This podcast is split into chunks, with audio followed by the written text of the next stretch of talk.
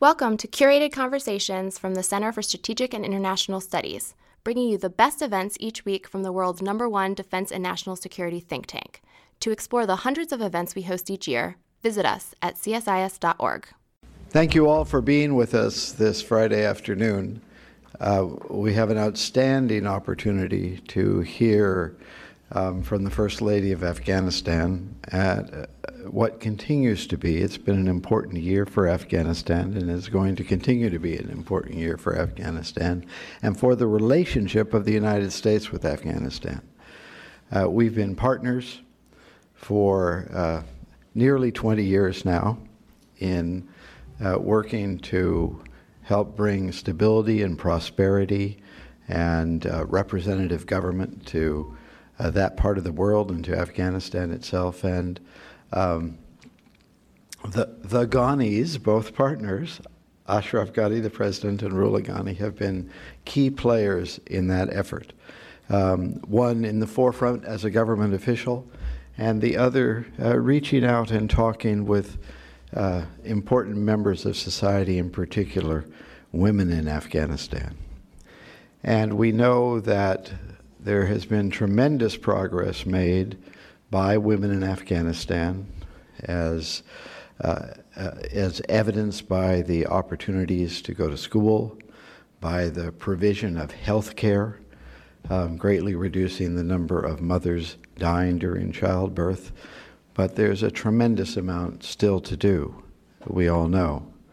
Um, but Rula Ghani has been a tireless champion and worker to help move this process forward, and uh, and is of very importance right now at this time to make sure that women's voices are being heard and are being integrated into the decision-making processes that are taking place as as we all hope Afghanistan is moving uh, steadily toward peace, in the direction of peace, even if not steadily on a week to week basis. But that that is the direction we all hope that Afghanistan will be moving. And so uh, we're very, very fortunate to have the opportunity to have the First Lady of Afghanistan here to share uh, insights into the work she's been doing for the last five years now and where we hope to go in the months ahead. So please let me introduce and welcome uh, Rula Ghani, First Lady of Afghanistan, to be with us.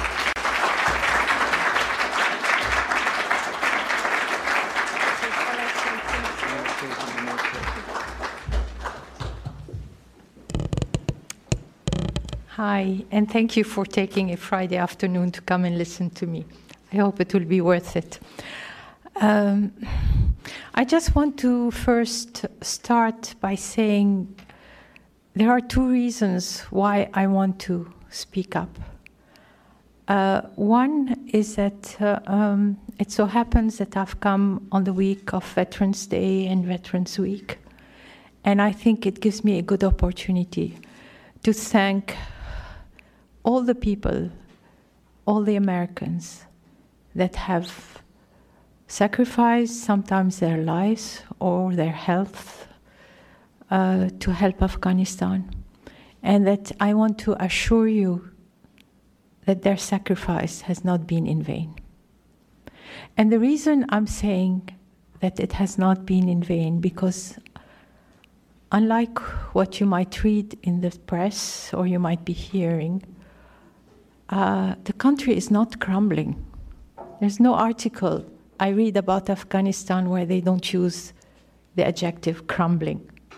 The country is not crumbling, the government is getting stronger by the day. And as Ambassador Wayne has just said, there are a lot of achievements. And you have helped create those achievements. You have helped create the atmosphere for a new country, a new, a strong country, because this government is going to be a strong government. That said, let me also state that uh, I'm here talking as myself. I happen to be the wife of the president, but I'm not in the government. So what you'll hear is not the official line. But what you'll hear is what I hear from the people that come and see me. You know, I have a little office, and uh, because I don't move a lot, I have an open door policy. And uh, people have taken the habit of coming and seeing me. I usually see groups of people, not too many individuals, because I don't deal with individual problems like uh, I need to have an operation or I need a job or, uh, you know, these kind of things. I cannot, we are almost 36 million of people. I cannot attend to every Afghan, but I can attend to groups. And uh, I love listening to people I love trying to find out what their problems are and uh, talk with them about what kind of solutions they could find and to advocate for them. So basically, um, what I will be saying is a little bit what I hear from everyone. And I do hear a lot, as I was saying a few minutes ago with a, another group. Uh, I usually get the gossips before my husband. so, uh, so this being said, it gives you co- the context in which I'll be I'll be talking and discussing things with Ambassador Wayne. Thank you.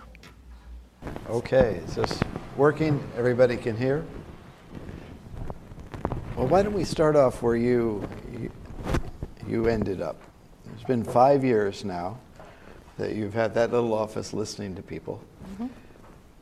What changes have you observed during that period of time?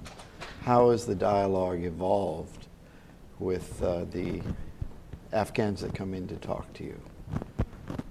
The changes are enormous. I mean, the changes, the intangible, are incredible. People are so much more vocal, so much more articulate, uh, so uh, much more creative, thinking about what they can do and what not, uh, what uh, they can start. Uh, in the beginning, it was, you know, the people, the people were somewhat timid and trying to figure out what is this new, new person that's coming and opening the doors of the palace. Before that, the palace was not open to the public. And so the difference is I find a greater vitality among the people and I find that uh, uh, they have been encouraged to speak up. And well, we'll go into details as you ask the questions. All right. Well, in fact, over the past two years, there, oh. it's been clear that Afghans of all, on all parts of the political spectrum long for peace. Yes.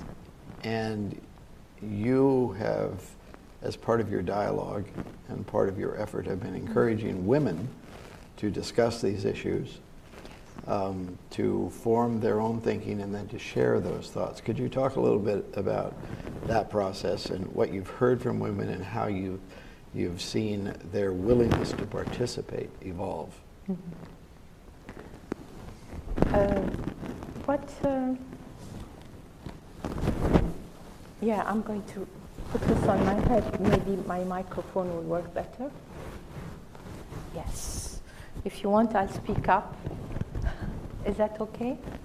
Okay, Okay, so basically, uh, in the past two years, and it's probably a topic of the hour, which is uh, the possibility of bringing peace to our country. Already from the start, people, when they talked, spoke to me, always complained that uh, we're tired of war, we want peace. And slowly, slowly, it became uh, a much larger uh, uh sound and much louder uh, declaration that people wanted to have a normal life. And women in particular, because women take care of the house, take care of the children, they would say, uh, I worry every morning when my children go to school, are they going to come back or will there be a bomb on the way? Uh, so uh, once in February 2018, uh, President Ghani announced that he was ready to start negotiation with the Taliban. Uh, everybody was so happy. everybody said, okay, we're going finally to have peace. But we all know peace takes time. And uh, we have uh, been uh, talking about it. I'm sure the government has had uh, pre negotiations uh, trying to prepare the ground. And, uh, but what, had ha- what has happened is that um, people started embracing it and starting talk about it as if it's something that is going to happen for sure. And you know, we, uh, we had a very successful uh, ceasefire for three days. Right after that declaration, there was, it was Eid, it's one of the religious festivals. And uh, my husband said, we'll have a ceasefire for, uh, he wants, he, yes, he made a declaration that we'll have a ceasefire for a week. And the Taliban said, okay, we'll do it for three days, because the Eid generally is three to four days. And it was incredible. Young Talibans came to the urban centers.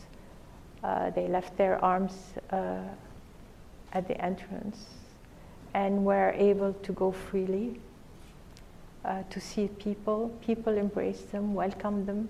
They were surprised. And because it was a religious festival, the mosques were open. There were people praying.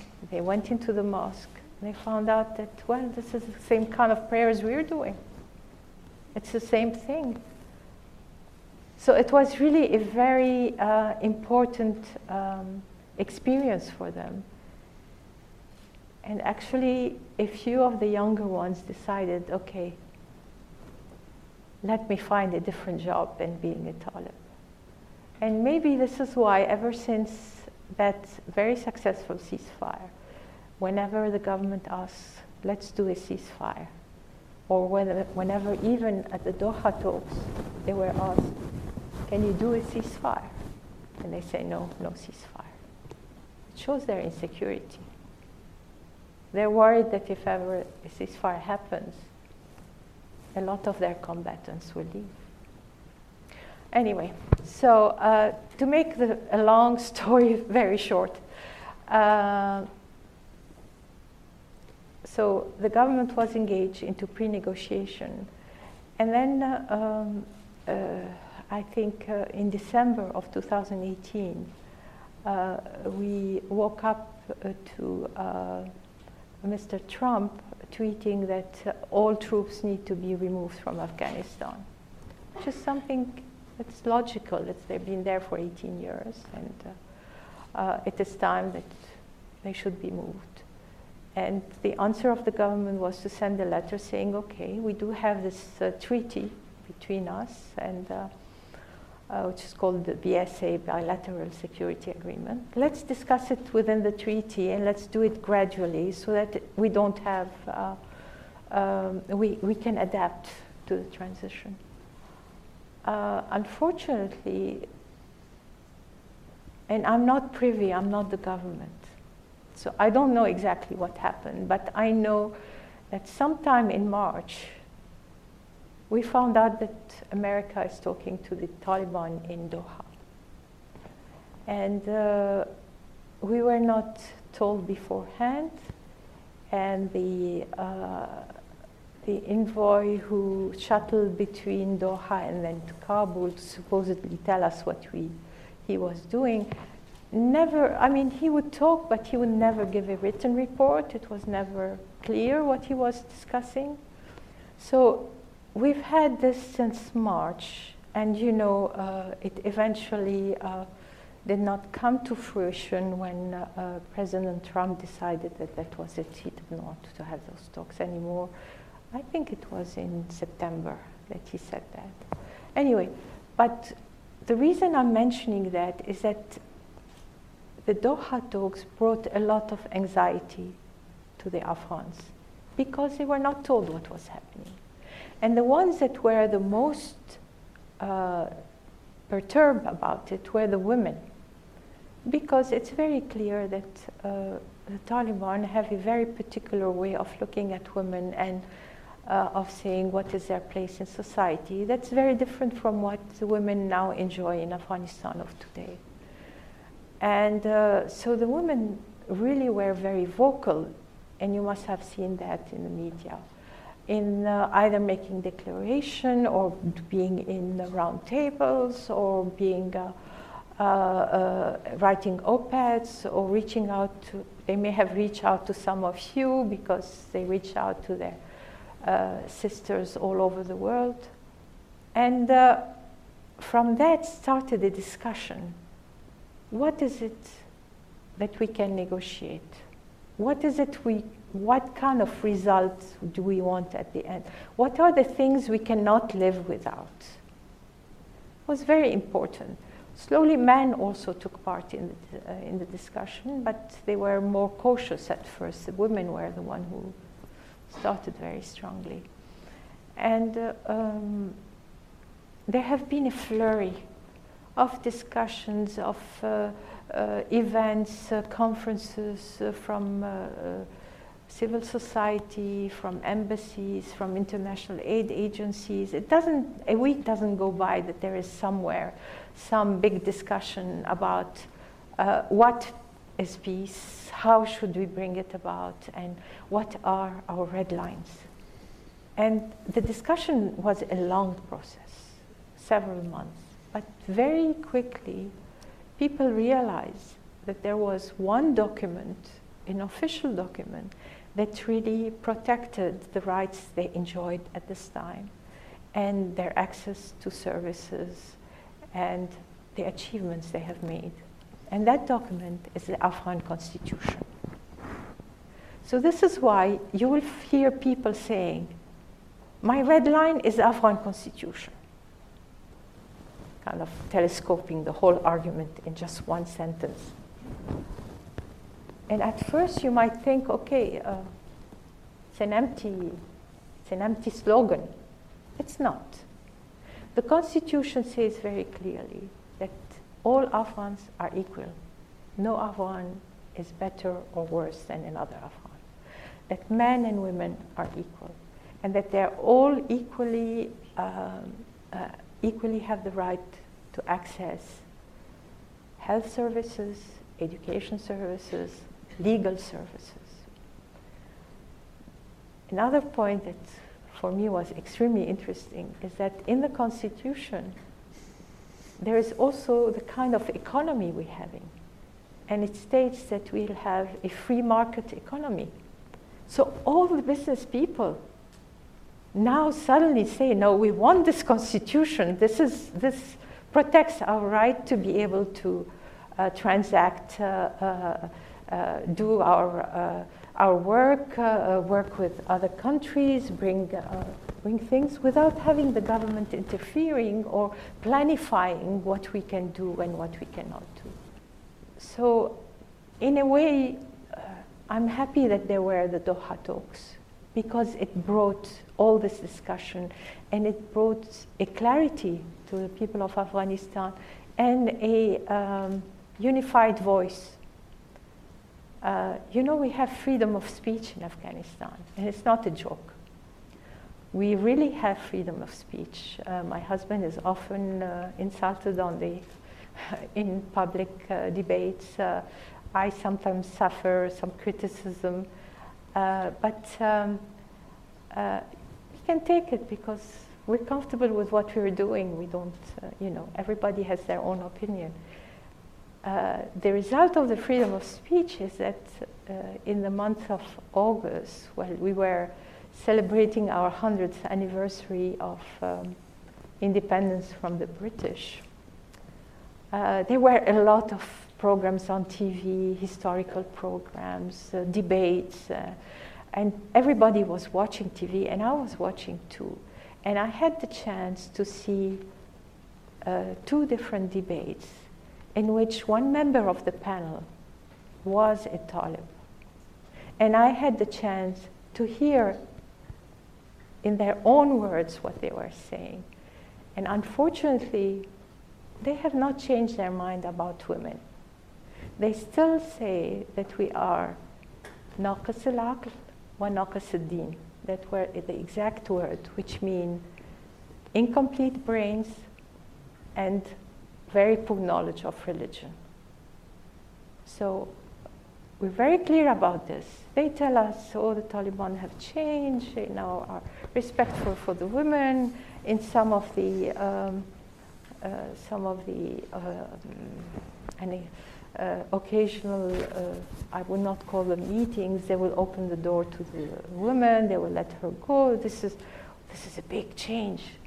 Well, but they still think that the woman cannot think and know nothing about religion.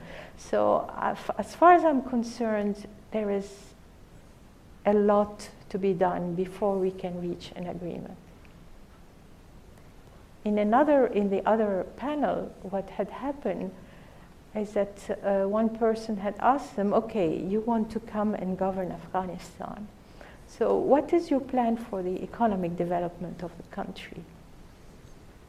And the man said, Oh, it's very simple. We'll apply whatever we have learned in madrasas. They don't teach economy in madrasas. So, uh, are they ready to govern? In the five years they were in Afghanistan, because they were only there for five years from 96 to 2001. Did they manage to govern the country? I'm not quite sure. I arrived early 2002 and I had to look high and low to find a little plastic bucket that I needed to use in my house. So, um, yes, peace is definitely on the docket. We want peace. How we're going to achieve it is still a big question mark. So, what kind of steps do you think can help bridge these gaps that you've just talked about between the perceptions of the government, not just mm-hmm. the government, non-Taliban Afghans, mm-hmm. and the Taliban? How how can we start working to build that trust and confidence yeah. and, and understanding to make peace more possible? I, th- I think, unfortunately, it's going to take time because the Doha talks went directly to the Taliban.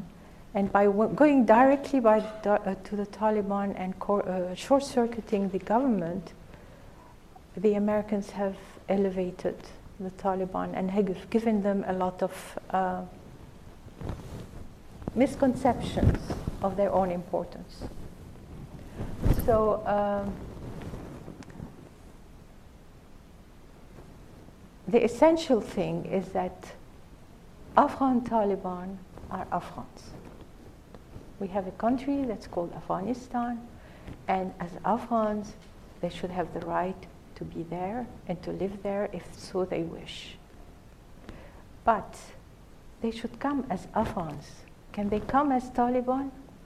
This is where the question gets to be a little more complicated because they want to have in Emirates in Islamic Emirate. And we have worked hard the past 18 years to create an Islamic republic. And the difference between the two is that the emirate means that you'll have a few at the top that are deciding what everybody else has to do. Whereas the republic and the way it is being uh, implemented and understood in uh, Afghanistan is a place where everybody is a citizen. And as a citizen, they have a right to speak, the right to voice their uh, opinion, and they have also a responsibility towards the country to make something out of this country. And I feel that the Afghan people have understood that it I mean, at first it was a little bit difficult to absorb, assimilate, because for the past hundred years, whether it was a monarchy or a republic by the cousin of the king, or the successive uh, uh, party uh, uh autocratic regimes, or the uh, after the parties we had uh, the Mujahideens who didn't really have a regime, so there were seven people who were supposed to take turn every three months, uh, take turn governing the country, or the Taliban were kind of a autocratic uh, theocracy. It was always a small group of people deciding for everyone. Now it's different. And people now have a sense of ownership that this is their country. They can do something to do it, uh, to uh, improve it. Young people come and tell me, we want, this is our country, we want to make it pretty, we want to make it strong, we want to do, we want to contribute to its economy. So I'm not quite sure that the, uh, the way I read the situation, I'm not quite sure that the people of Afghanistan today are ready to relinquish their rights and their responsibilities as citizens. So here we have a problem because the Taliban are insisting on an emirate. And keep in mind, how many, how many people are the Taliban? I have no idea the numbers. But outside of Afghanistan, maybe 60,000. And inside of Afghanistan, we have almost 36 million people. So is it logical that 30, 60,000 come and impose their way of thinking on such a larger number of people? This is why I say it's going to take time. I understand. So, in that connection, what's your perception of the security situation? Since there has been a lot of fighting, mm-hmm. there have been too many civilian casualties in general, too yes. many innocent people being yes. killed, unfortunately. Uh, the, the Taliban, of course, seem at times to boast about their military prowess. But what's your perspective from, from where you sit? Again, here I have a little bit of a beef with the media. Because whenever you read an article on uh, Afghanistan, they always say, oh, the Taliban control half of the country, they control two thirds of the country, uh, uh, they're, uh, you know, the government is not in control. So before coming, because security is not my, my work, of course, I live in a country where I have to be aware of what, uh, what is the situation. But I ask from a professional, uh, where are the uh, Taliban in control? What part of Afghanistan the Taliban are in control of? And the answer was, of the 364 districts we have 34 provinces that are divided in 364 districts. The Taliban control, fully control, 12 districts. That doesn't mean they are in control of half the country or two thirds of the country. The other thing, the Taliban are Afghans. So they're free to go and, uh, and come, they're free to go in every corner of the country and their modus operandi, the way they operate, uh, uh, is uh, hit and run, you know, or suicide bombing. So, uh, yes, they can create havoc in all of Afghanistan. They're not in control of it.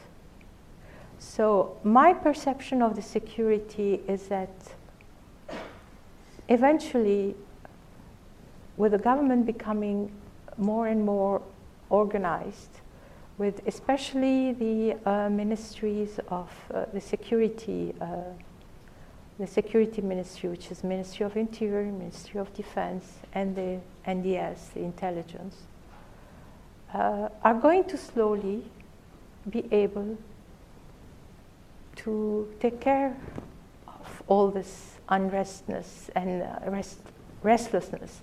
And they, they, they are going to be able to uh, reduce the ability of the Taliban to hit and run and to create havoc in Afghanistan.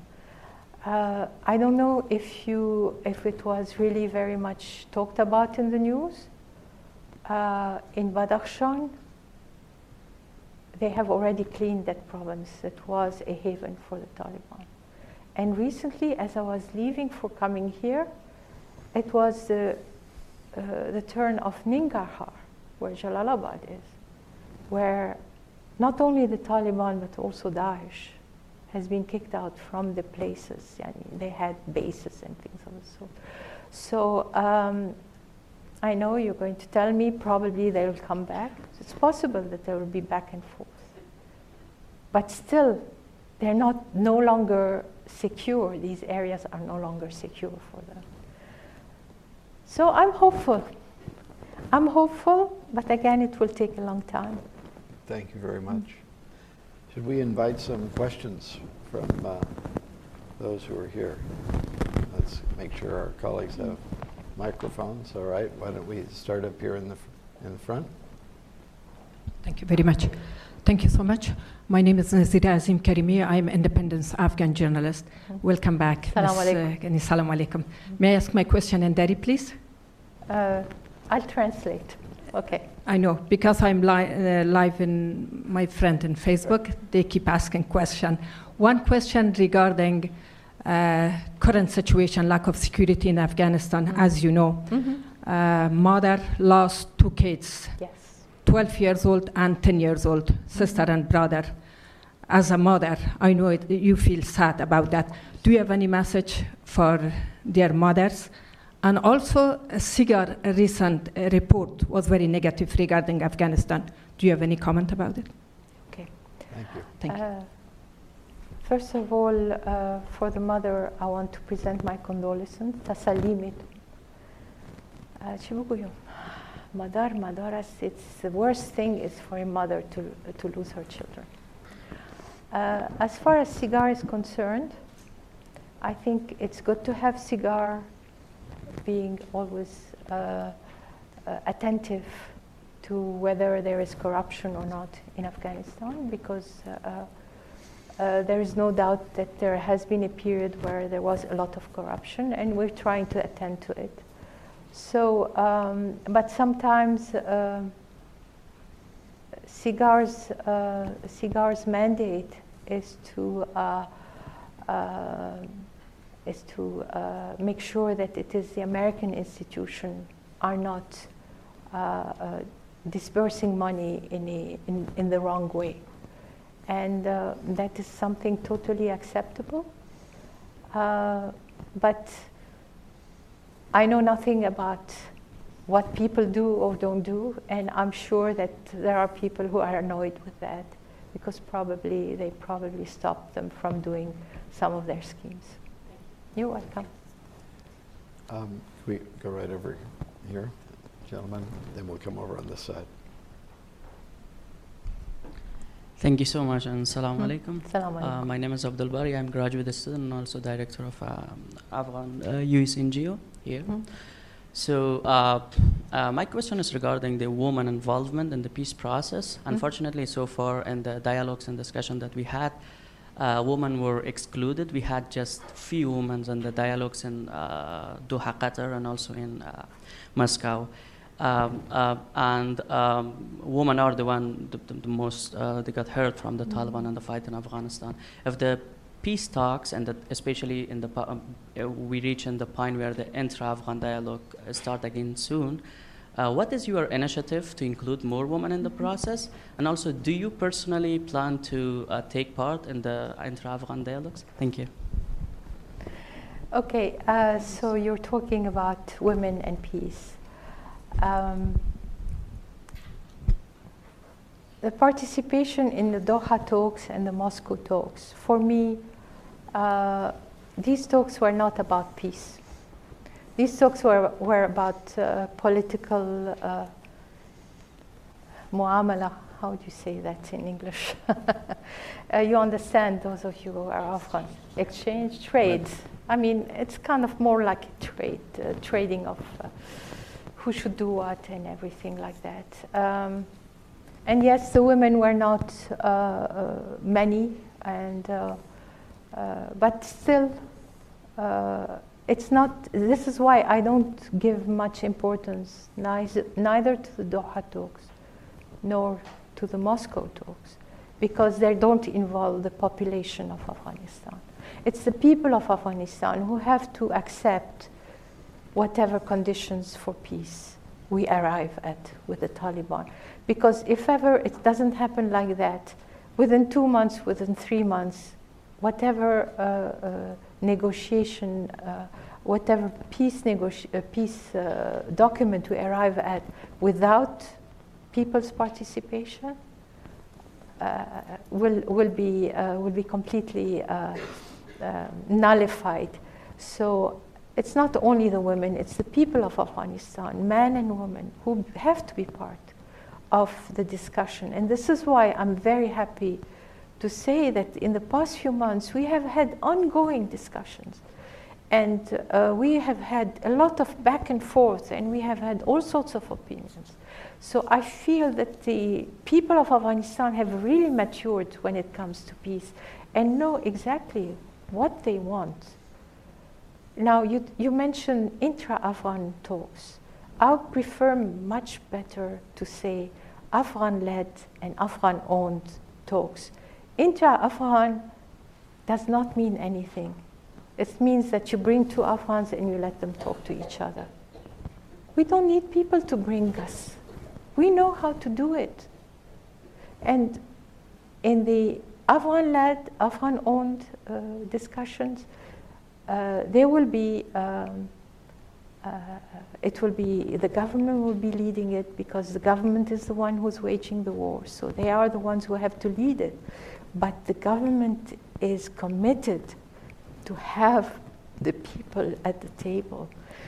We have already had many meetings.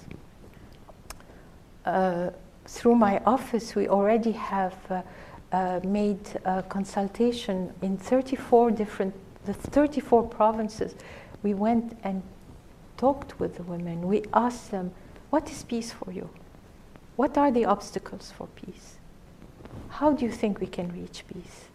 So we have listened to 15,000 women, what they have said, and we have, at the end of it, it's not just my office, it's my office, women from the High Peace Council, women from uh, the Ministry of Women's Affairs, and women from the Ministry of Information and Culture, and uh, AWN, uh, Afghan Women Network, the, uh, that's a civil society.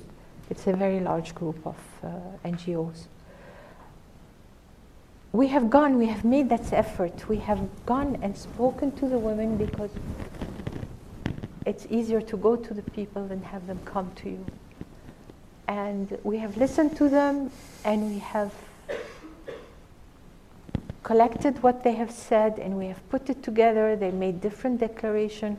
We finally uh, arrived at the uh, unified declaration and we had on February 28, 2018, no, 2019, just before the Doha talks started, we had a, a final gathering in Kabul, in the Loy Jirga uh, building, uh, of, there were about 3,000 women that were there. 700 of them were women from the provinces that we had visited and had talked. So we brought 700 women from uh, the provinces and uh, the day before, these 700 women, with 100 women from Kabul, sat down, read the declaration, discussed it, made amendments article by article. They even added one article. And then they signed it. We have three big sheets of 800 signature for that. This declaration, if ever we have uh, uh, the Afghan-led, Afghan-owned this declaration will be in the hand of every person at that table, whether they're men or women, and they will have to abide by it. So, um, if you read the media, you seem to think that, uh, okay, there is uh, uh, those poor Afghans, they're not able to do peace, uh, we need to help them. We have not waited for them to come and help. And I I have my doubts that it was peace that was being discussed. Basically, they say what was discussed was the withdrawal of troops. They should discuss it with the government because they're withdrawing from our country. Anyway, we'll see. Thank you. Thank you very much. My name is Paolo von Schirach. I'm the president of the Global Policy Institute and uh, professor at Bay Atlantic University. Incidentally, we have many students from Afghanistan at our university. I'm very pleased to say they're good students and doing, Mm. doing great. My question to you, madam, is uh, assuming the best scenario that you said peace is possible and achievable, there is obviously the huge uh, problem of economic development in Afghanistan. And of course, a very young population, mm-hmm. many people, Yes. many young people, and of course, many women, as you pointed mm-hmm. out, who want to be integrated you know, mm-hmm. sooner rather than later in the, in the, in the workforce. What do you see as the most uh, obvious uh, next steps, assuming that things go well on the, on the peace front, uh, you know, as we all would like to see, in terms of, of encouraging economic development? In other words, what sectors do you think are the most promising? In particular, as we're here in Washington and you're talking to Americans, what would you like Americans to do in terms of providing incentives, capital, you know, uh, know-how, infrastructure, whatever may be the needs of the country. So, what do you see the best uh, road for a more faster economic development? Thank you. Thank you very much. Um, we, are, we are already engaged on that road. We have, uh, um, uh, I have less uh, detailed information on this because this is not my, uh, what I do every day. But uh, we have, uh, in the government, there have been a lot of efforts to create markets abroad to open air corridors. It used to be that our only uh, link with outside was through uh, Torkham, to, through Pakistan. And if Pakistan, uh, and the people know that because they themselves, they come and tell me, it used to be when the Pakistani would close the borders, uh, within two days everything uh, uh, would become so expensive. Uh, uh, Mara mekushtan, they, they, they were killing us, they would say. But anyway, this is no longer the case. We have had a policy of opening to all of Central Asia, and uh, uh, there is a lot of trade that's ongoing, but we also have had a policy of air corridors. And our merchants now are able to send uh, their, uh, their products uh, outside. So it's, it's a beginning, but it is going in the right direction. Uh, for example, uh, my husband is fond of always talking about the pinolas, the pine trees, uh, Pine nuts. pine nuts. And uh, there is a great market for it in, Chi- in China. But what had happened, because these were the southern provinces that produced that, Pakistani would buy it at a very uh, low price and uh, export it to China. So we've co- short-circuited that. Now they're doing it directly, and now there are some people in Khost in Paktia who are making a good living. Um, we hope to do the same with pomegranate uh, in Kandahar and around it. Uh, marble is one uh, commodity that uh, apparently we have uh, some beautiful marble that can, uh, of the quality of the Carrara ma- marble in Italy. And so, as the Italian quarries have less and less products to send, maybe Afghanistan can take over. Uh, we have a lot of things, and people are thinking, um, uh, thinking through these uh, things, so see the possibilities. It's not the government just opens the doors, and then you, ha- you have to remember that we have always been a country where merchants and traders uh, were very active. Uh, we had the uh, Silk Road, we had, uh, uh, we had a lot of uh, exchange. You know also that the uh, concept of the check, writing checks, which is uh, no longer that much a thing here in, in, uh, in America. When I come, I never write a check, it's always a credit card. But the check, the concept of check started in that area of the world. So it shows you that exchange and uh, trade routes and things uh, are in the blood of uh, Afghanistan and Afghans. So that part of it is ongoing. Uh, I think there is going to be a very strong effort for food security. So agriculture is going to uh, uh, become uh, much stronger. And agriculture is a place where women are very active. And uh, we already have, through the Ministry of Agriculture, a um, uh, Department of Home Economy, I think it was, Iqtisadi Family or whatever, something, Mhm. family economy, Family economy. that addresses the women that are uh, uh, working in agriculture.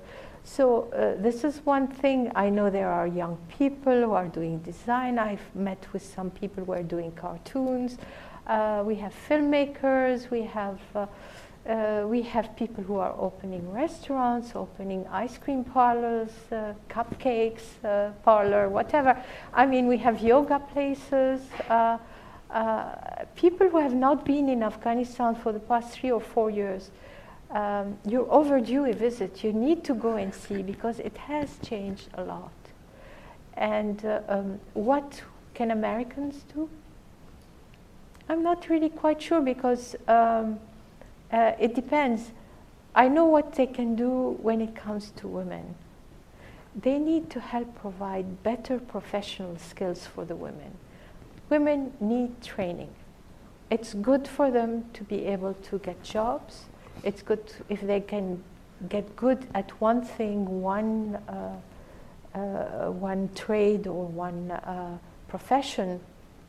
This is how they'll earn respect and they'll earn a very important space in society. But if um, they only do know how to read and write and uh, uh, do a few sadirat or waridat, which is just kind of uh, uh, import export. Uh, this is not import exports. It's sadirat waridat is uh, in uh, in bureaucracy where you receive letters and you send letters. Correspondence. Correspondence. Correspondence. Yes, it's probably some correspondence. Uh, that's not enough. That's not going to give them a, a place in society. So. Uh, my own uh, wish is that there would be more people who would be willing either to come and train them or to bring them here to train them. There's always a problem that they might want to stay here, not go back. So maybe train them in Afghanistan. Yes, there is insecurity, but we all live there. We're still alive. Very good. Okay, two questions over here. Take, start with the young lady first. Thank you. I'm Mahtab Farid with 670 AM Radio, and I proudly serve with Ambassador Wayne. Um, First Lady Ghani, I don't want to ask about security. I want to ask about First Lady. You have inspired a lot of young women because before Taliban were there, they couldn't even stand next to their husband or their voice couldn't be heard. And now you're everywhere. You're standing and you're walking in front of your husband. So how did you manage to do that? Okay, um, when people uh, look at me and tell me uh, uh, behind every strong man there is a smart woman, I say, I'm not behind, I'm beside. Okay? I'm neither in the front nor in the back. We are working together. We are Hamsar, Hamrikab, whatever you want to call it. Um, how do I do it? I don't know. I have not changed. People have known me before that, and there are a few here. Know that I'm still uh, the person I was before becoming First Lady. I, um, I'm convinced that everybody has something good in them, and the, the point is to try and find what is that good thing in that person and to cultivate it. And uh, um, I had also lived in Afghanistan. I got married in uh, 75, so almost hitting the 45 uh, anniversary. Uh, so I have lived in Afghanistan before the civil war. And I have known the Afghan women. And uh, they were smart, they were uh, happy, they were. Um, they loved to joke, they loved humor, they loved to work. Uh, I liked Afghan women. And when I came after the Taliban, and they were telling me, oh, women are victims and they're, they don't know, they, they cannot speak up in, this is the culture. And I said, no, this is not the culture. This is the effect of war. And we need to get back to what Afghanistan used to be before. And maybe this has helped the Afghan women because I would tell them, talk to your grandmothers. Let them tell you how it used to be. It does not need to be uh, some foreigner who comes and tells you, oh, you have rights. I don't care about the rights that they want to give you. Talk to your grandmothers and find out how the women were respected before. And I did a lot of that in the first few years. And I, one of the things that I kept repair, uh, repeating was mutual respect, Because in a traditional society, when you talk about respect, it is a concept that is acceptable by everyone. If you start talking about rights, everybody will say, okay, that's your right, what about my right? Okay, especially men will say, women's right, women's right, I have rights too. Okay, so uh, I don't know how I did it. I just, and I love talking to people, I could, you can notice that. so uh, I've, uh, I've been talking to people as much as I could. I've been listening to people too. It's very important to listen because you cannot impose your view of things to the person.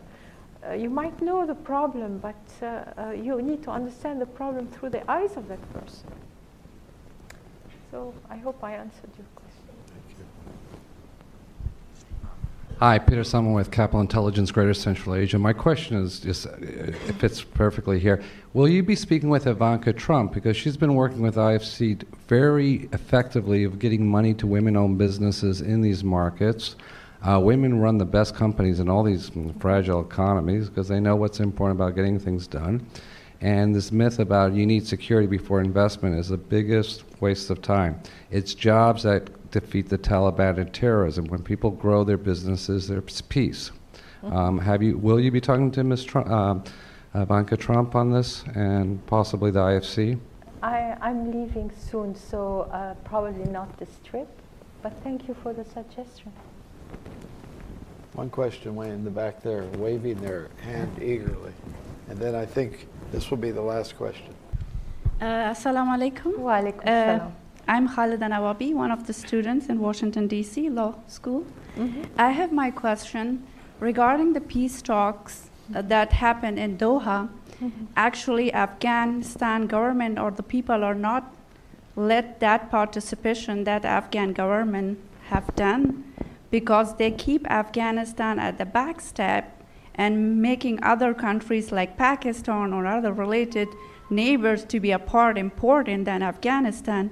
So my question is that, so you're working with the president, of course, very close. What is the next step for the peace talk, especially that Afghan ideas and opinion regarding peace should be at the first, at the front, not behind the neighbors, and their point of view should be on the second opinion, not on the first. So I, my question would be, what's your plan for the next peace talk? And I will just make addition to the comments that Afghanistan has been always women participation. Our presidents in a monarchy and in all history, we had all the women working together, the president or whatever. But this Taliban period had made this short and make the people not to be a part of that. And I don't know, this minority group have affected our whole life that they we should get rid of them soon as a peace talk or whatsoever. I know they are mm-hmm. a part of Afghanistan, but majority is a part of our neighbor countries, not Afghanistan. Mm-hmm. Thank you. I want to thank you because you gave uh, this audience a uh, true example of what the Afghans think, feel, and think. You know, the peace should be an Afghan peace. And I agree with you. I don't know what is going to come next. I, uh, I work closely with my husband, but somewhat independently. I do my bits. I listen to women, I listen to young people, and all this. But the I am neither. I'm, I, I say it in Dari, neither selected nor uh, nor elected. Na muntakhab, na. So I don't have the uh, uh, capacity or the uh, prerogative. I don't have the prerogative to be involved in the, uh, in the, the, details of uh, government. Okay, so I, I cannot answer your question, but I can assure you that my husband is very serious about having an Afghan-led, Afghan-owned uh, thing. The situation is complex. We have a lot of countries around us, and each one is involved in one way or another. My husband has developed what he likes to call strategic patience. And uh, uh, eventually, he will get his way. And we, we just, but I, as I said, you know, I don't even call the Doha talk peace talks. But we got something out of it. We got people discussing. We got people talking to each other. We got people to uh, uh, become uh, unified on their position. It was a great, uh, a great uh, achievement. So we need to, like this, take everything that comes to us, kind of turn it to our advantage. Thank you. Thank you. Thank you very much for this opportunity. Thank you so much to for having me. explore with you this process. Thanks for joining us for another curated conversation from CSIS. Tune in next week for more, and remember, you can explore all of our events online at csis.org.